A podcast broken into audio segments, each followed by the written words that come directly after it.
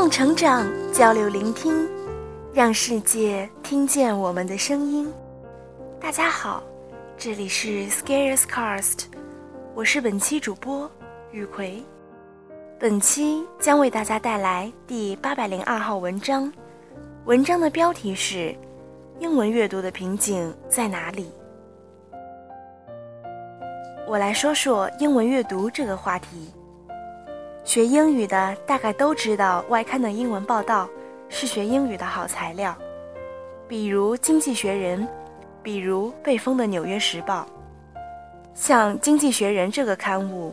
其实养活了国内一大批英语学习类的公众号或者公司。从上面扒一些内容下来，做解析整理，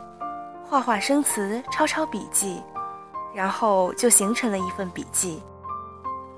不考虑法律的问题，从英语学习的角度，这样做其实是没有太大问题的。比如成长会有一个外刊研究小组，从形式上也会做一些外刊的研读，从这些文章中吸收一些好的表达，最后如果有一些转化为个人的使用，那也是有价值的。但是我注意到有这么一个问题。其实很多学习者会忽略的，比如我们可能会很满心期盼地拿起一期《经济学人》，然后从头开始啃，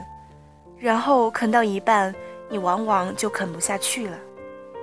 于是你的英文阅读的工作都停留在查单词、画句子的表面。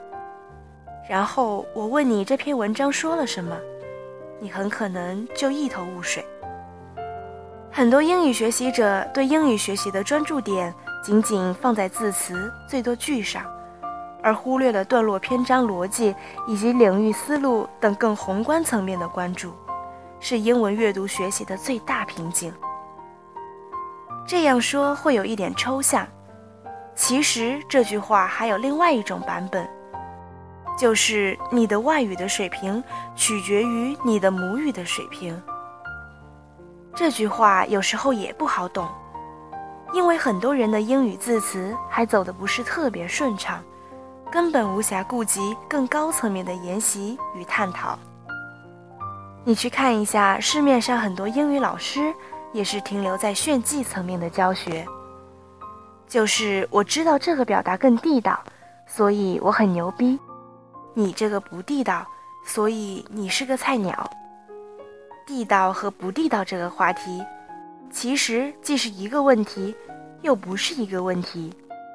这里不重点探讨。在英语阅读中，其实有这么一个问题，我们很多时候会忽略。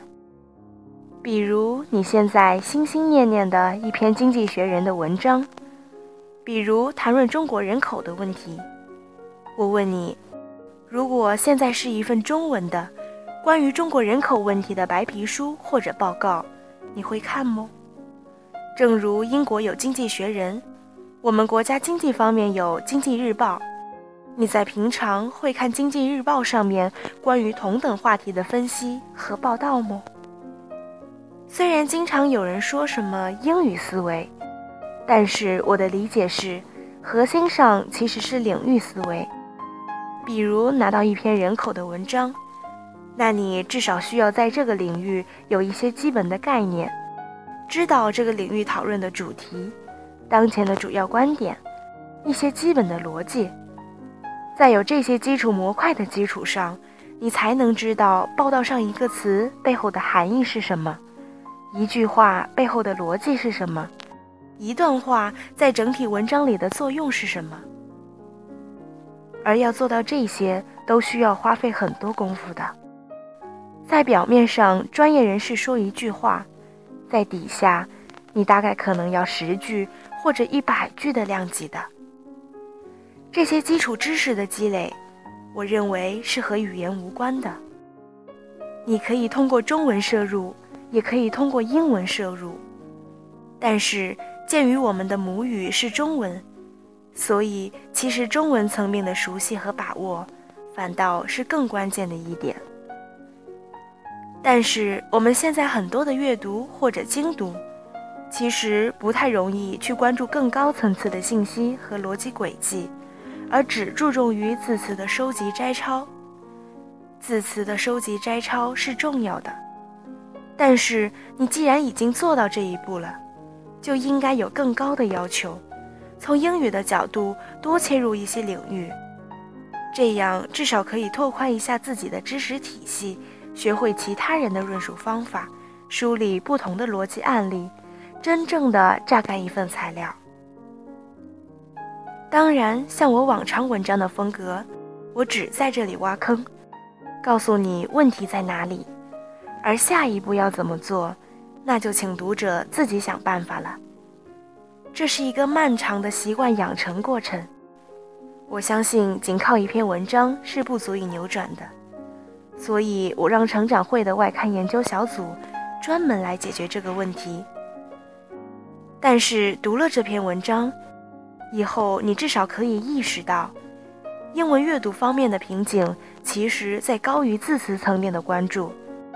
如果你能有意的调整修正，